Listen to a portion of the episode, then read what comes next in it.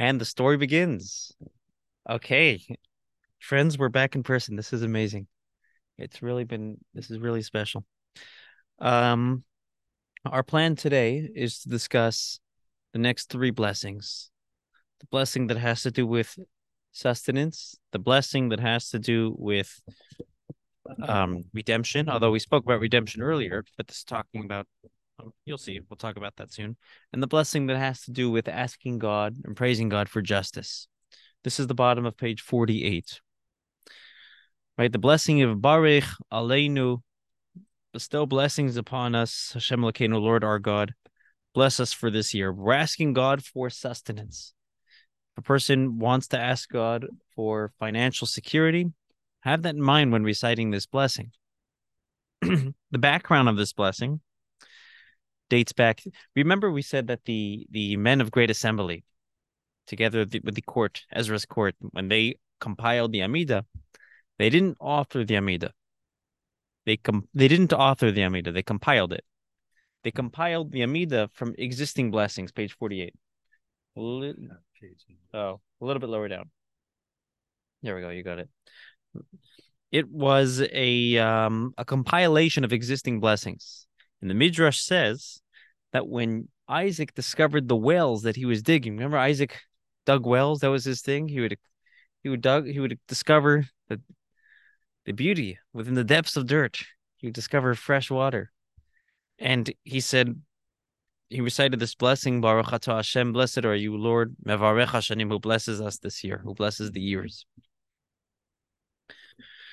It's kind of a funny thing, though, to in the Amida, out of all places, to ask God for sustenance. Although that's important, it's important to recognize that our sustenance comes from God. It's still a funny thing because if we understand the Amida from a Kabbalistic paradigm, a more spiritual paradigm, the Amida is where we have the ultimate, for lack of English word, we have the ultimate bittul. Amida is where we have the ultimate bittul. It's when we bow down to God we realize we're de- our needs are dependent on him why are we focusing on what we need so i'll, tell you a great story there was a chassid of the Alter Rebbe, the author of the Tanya. His name was Reb Shmuel Munkes. Reb Shmuel was a character, and any story you hear about Reb Shmuel is in character for him, out of character for everybody, right?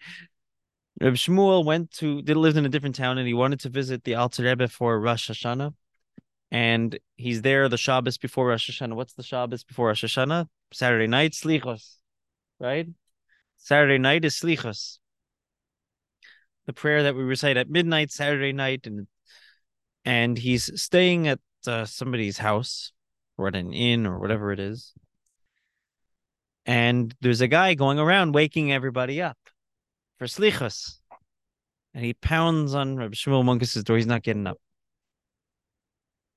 There's a reason, right? You'd be surprised this rabbi is not getting up. It's a rabbi, like, right? Just yeah, exactly. He's not waking up.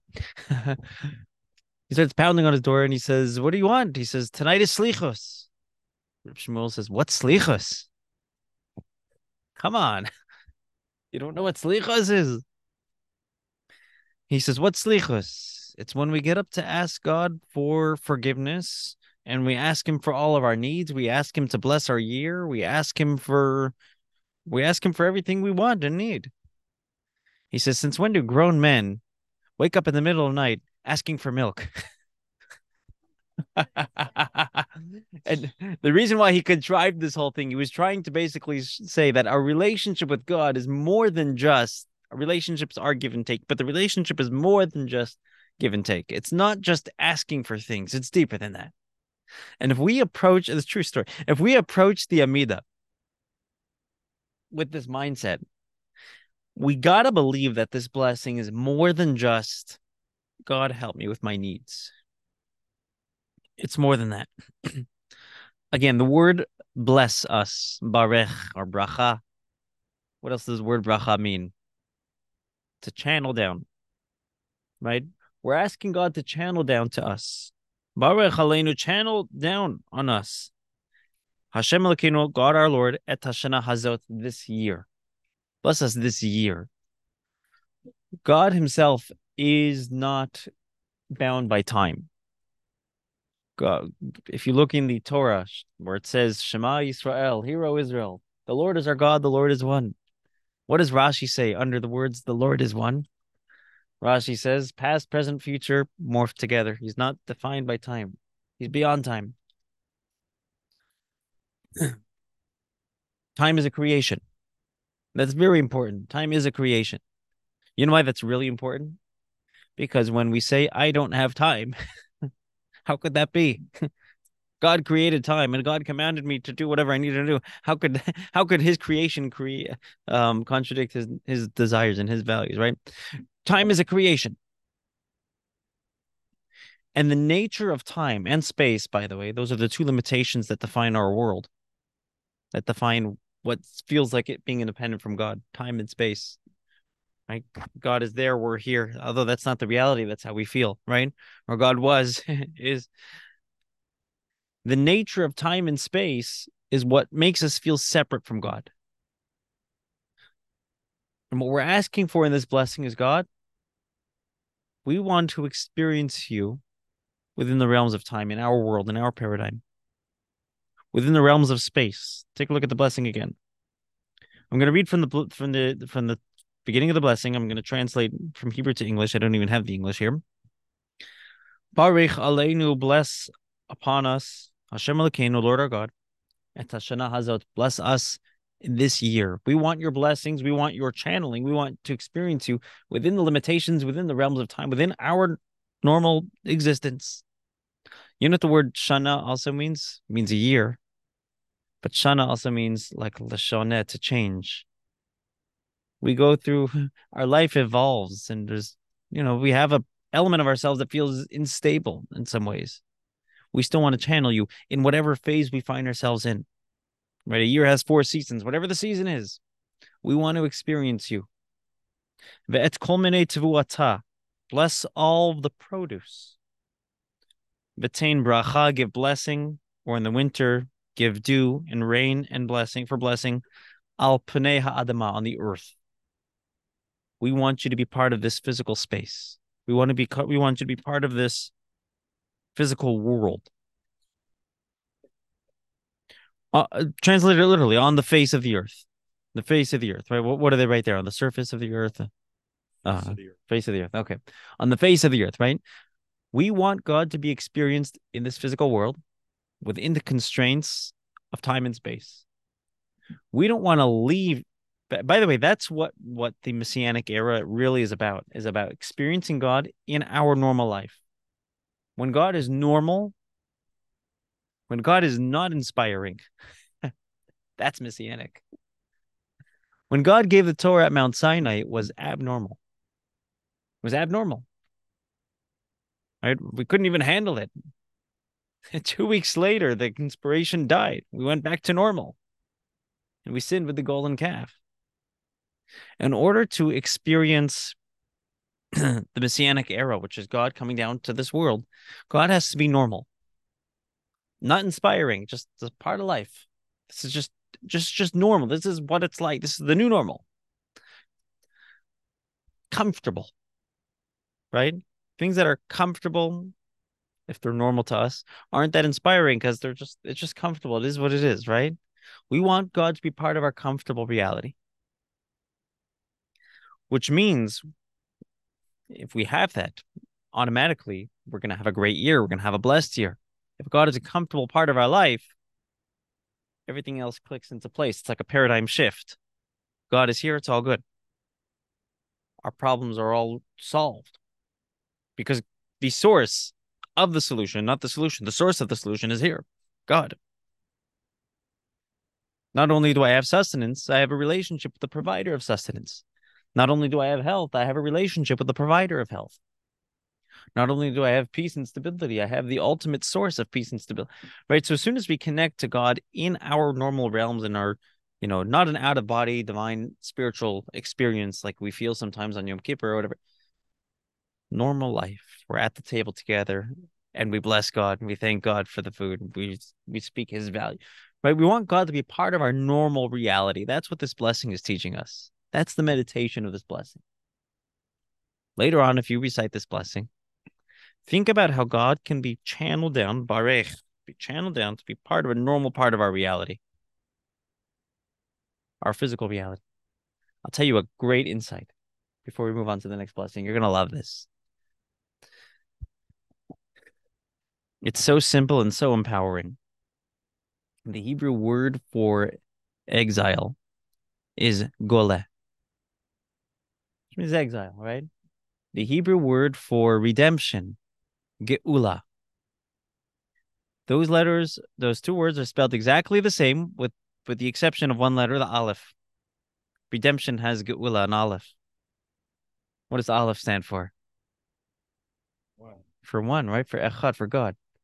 The only difference between exile and redemption is the awareness of the oneness, the true oneness, God. It's not leaving a certain reality and leaving behind our personalities and leaving behind our existence. It's just revealing the one. It's just revealing God. It's channeling him into the limitations or into the constraints, as we know it, of time and space. Make sense? Any questions, comments, thoughts, reflections? Okay, let's move on to the next blessing. The next blessing, we ask God to blow that great shofar, sound the shofar. Tika, this is page 49.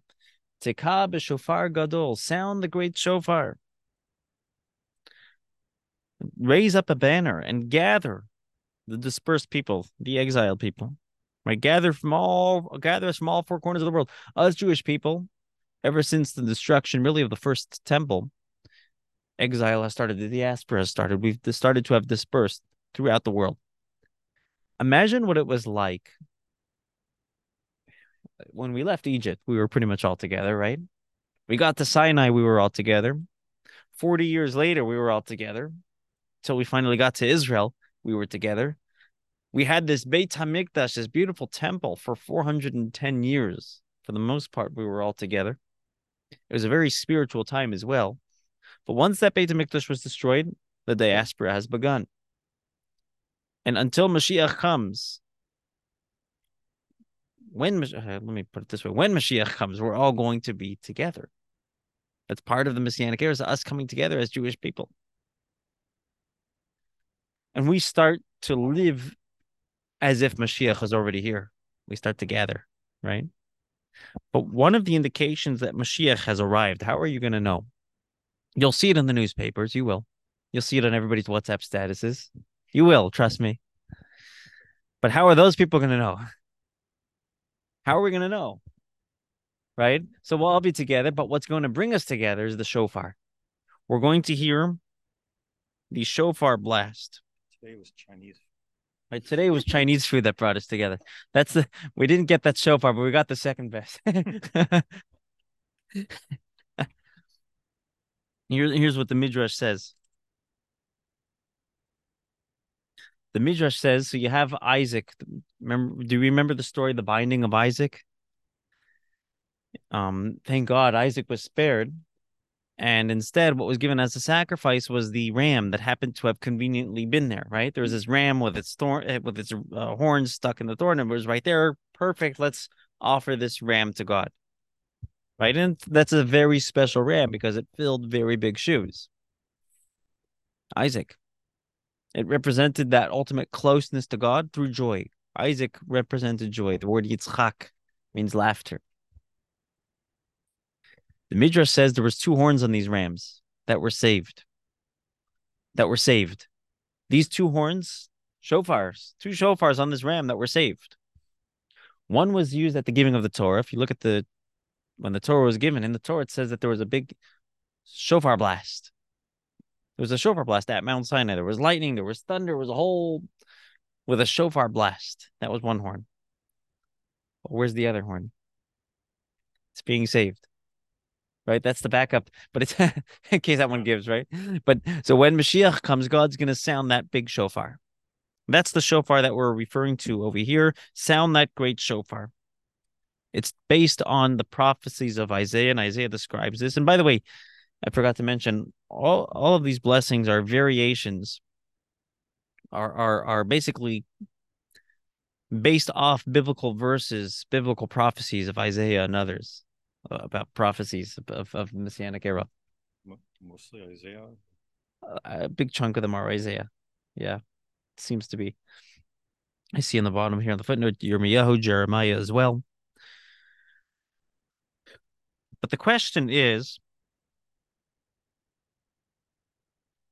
what is it about a shofar that compels us to get together? That gathers us? What is it about this shofar that's going to be sound? I mean, one way to look at it is, and if you just read the biblical text, there's going to be a big shofar sound, and now well, that's our cue. Let's get together. Doesn't sound like it, right? It sounds like the shofar itself is a connection that somehow is going to draw us together. Now, some biblical commentators like to take the route that okay, it's an analogy, you know, just like music is gathering, you know. Okay, fine.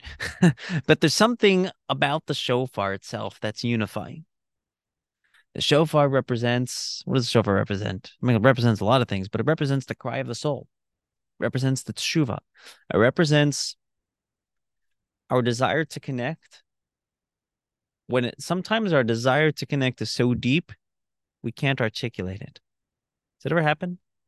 You really want to connect and you really feel good about your Judaism there's no words. There's just no words to articulate it. That's the shofar.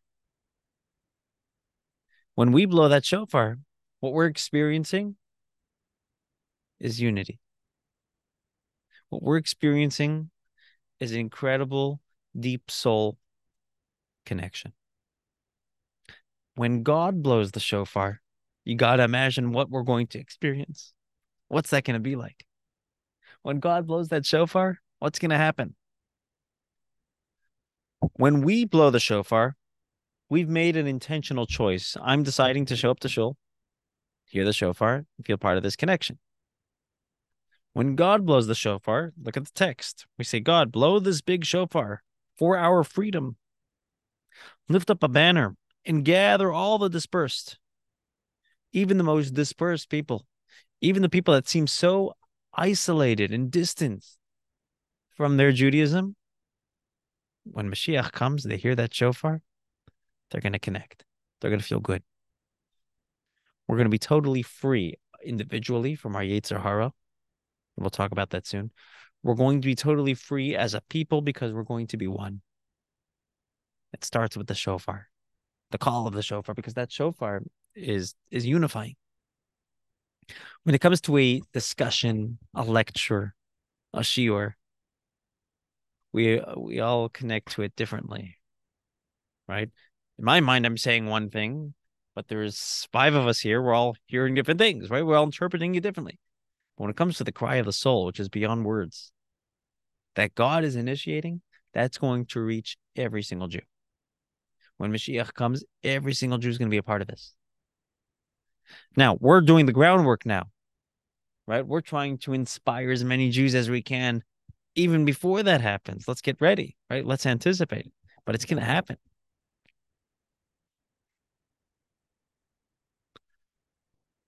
you know, it's an interesting thing.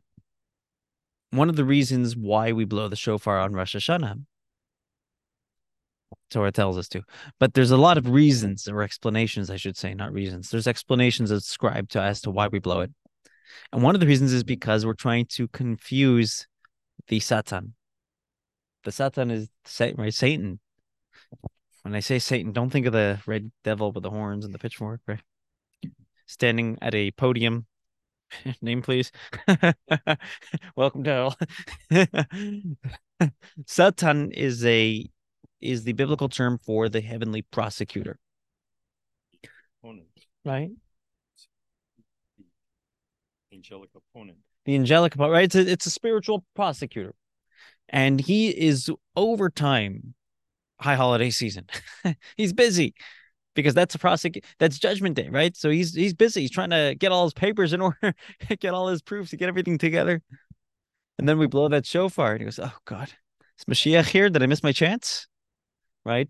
We blow the shofar to confuse him, derail him. Oh God, Mashiach's here. Now let me ask you a question. This Satan is he an idiot? he fell for it again. Er, we've been we've been doing this for three thousand years.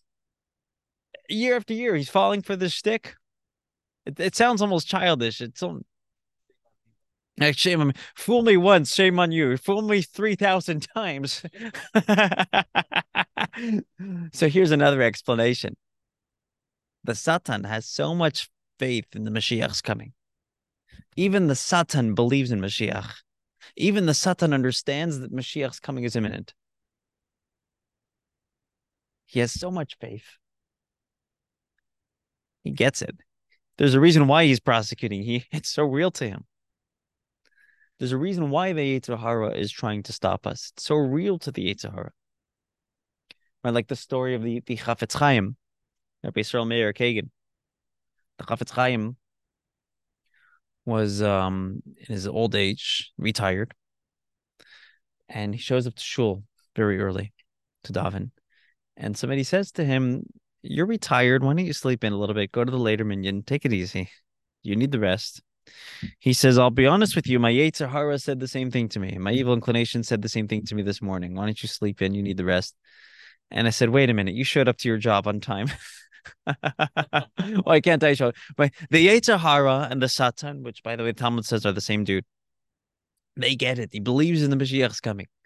When he hears that shofar at last, he's not cynical. That might that might be Mashiach's coming, right? So this is real stuff. Third blessing. Second paragraph on page 49. Hashiva shoftenu. Return our judges kivarishona as in beginning as as days of old. Again this is based off a, a biblical prophecy of isaiah. When Mashiach comes we're going to have our judges back. Our advisors kivat as we once had. Restore justice right now the definition of justice is subjective it's subjective to time and and and space, right? What justice means in the U.S., what justice means in Russia, what justice means in China, are all different. What justice means in Canada, man, be careful. No, right, exactly. Be careful. Yeah, justice is subjective, right? But as Jews, we do believe in an objective justice. What's that objective justice? right? Hashem and his values, the Torah. There's a right and there's a wrong. That's that that's the that's the bottom line of Judaism, right? There's a right and there's a wrong. And the right and wrong is not what I think is right and wrong. Somebody once said to me, so he says, So as a rabbi, would you believe that whatever we were discussing, I don't want to get into it, but he says, Would you believe that this is wrong? I said, No, it's not about my beliefs. what is it? What is what I have to believe? What I believe have to do with anything here? We weren't talking about my beliefs. we're talking about what the Torah says. We're talking about an objective, what God's right and wrong are, and we're asking God to restore this. Let's bring it back. When is it that we're going to get this justice back fully? That's when Mashiach comes, right? If you look at Mashiach from a Kabbalistic just look in Kabbalistic books or look look at how the Tanya describes Mashiach, a time when God is going to be fully present in this world. If you look at Mashiach as described in Halacha, not that different. a time where we're going to be able to fully observe the Torah mitzvahs to the fullest. Because God will be present. We'll be able to, the right and wrong will be very clear. There'll be a real clarity on right and wrong.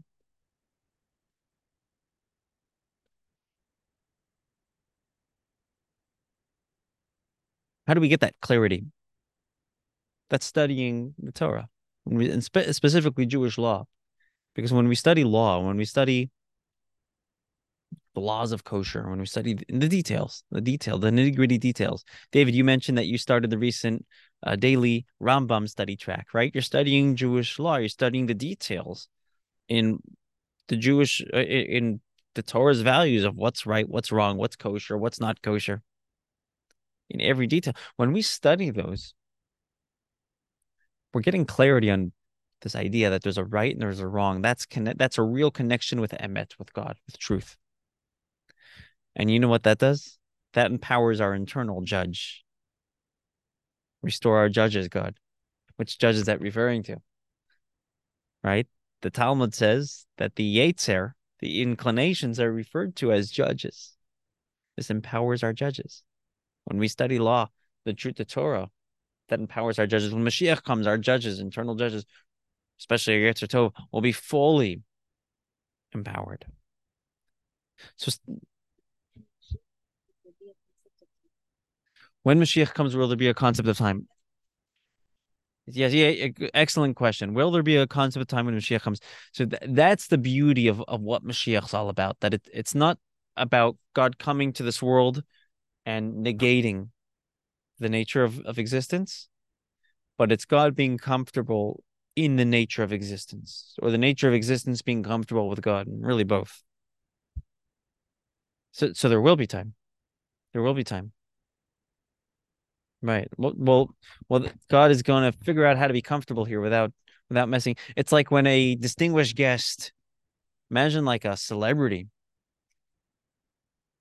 would come to your house, somebody you really looked up to and you're starstruck by, but somehow he or she has the ability to like make you at ease, right? You're not losing yourself, but they're still here. It's like an interesting thing. When I think about time and, and ourselves as humans, I, I think of time as finite. And yet, when Moshiach comes, time will be infinite. Right? All the all the dead will be resurrected, and we will be with Hashem. Right. So it's interesting. So there is this element of infinite to it, uh, in infinity to it, infancy, I was going to say, of, infin- of infinity to it because it's going to keep on going. But it's still finite in the sense that there will be a past, a present, and a future. In that sense, it's finite. It's it's finite, right? If you go to heaven, there is no past, present, or future. Also, space. Space as well. Somehow, space will have to accommodate. Will have to accommodate as well. And look, from a scientific perspective, uh, we're seeing many of the signs of Mashiach. We really are. Uh, people are living longer than they ever did. Starvation is at an all-time low. I'm not saying that the world is perfect and the problem, um, all, all, all the big world issues. You know, we're we're. Are you going to have to work when Mashiach comes? Right now, we're having AI do everything for us. Right, all these things that the biblical prophecies, if you look at it, seems fantastical, seems to be unfolding in front of our eyes and it's it's wild. If we open our eyes it's it, we're really close. Socially by the way this is a bit of a hot potato but socially how crazy the world is. Um how crazy people's values are are a sign of Mashiach's coming. People want to be comfortable with themselves. Perhaps in the wrong form, in the wrong way. Perhaps it's being channeled in the wrong way. But the desire of acceptance, the desire, desire of unity, desire of oneness, the desire of tolerance, of connection, eh, maybe it's not being executed properly, and that's right off the air. We can discuss that that hot potato. But but the point is, people want the the, the, signs of Mashiach are getting very close. What we are missing is that clarity that there's a, a right and there's a wrong. Right, the judges need to come back not that people need to be judgmental, but what I mean is justice needs to come back. So it's a it is an interesting interesting balance. It's gonna be fun. See these blessings not just as a request for things, but literally as a meditation, as a mind shift in how we're going to approach existence. Okay, that's my story. I'm sticking to it.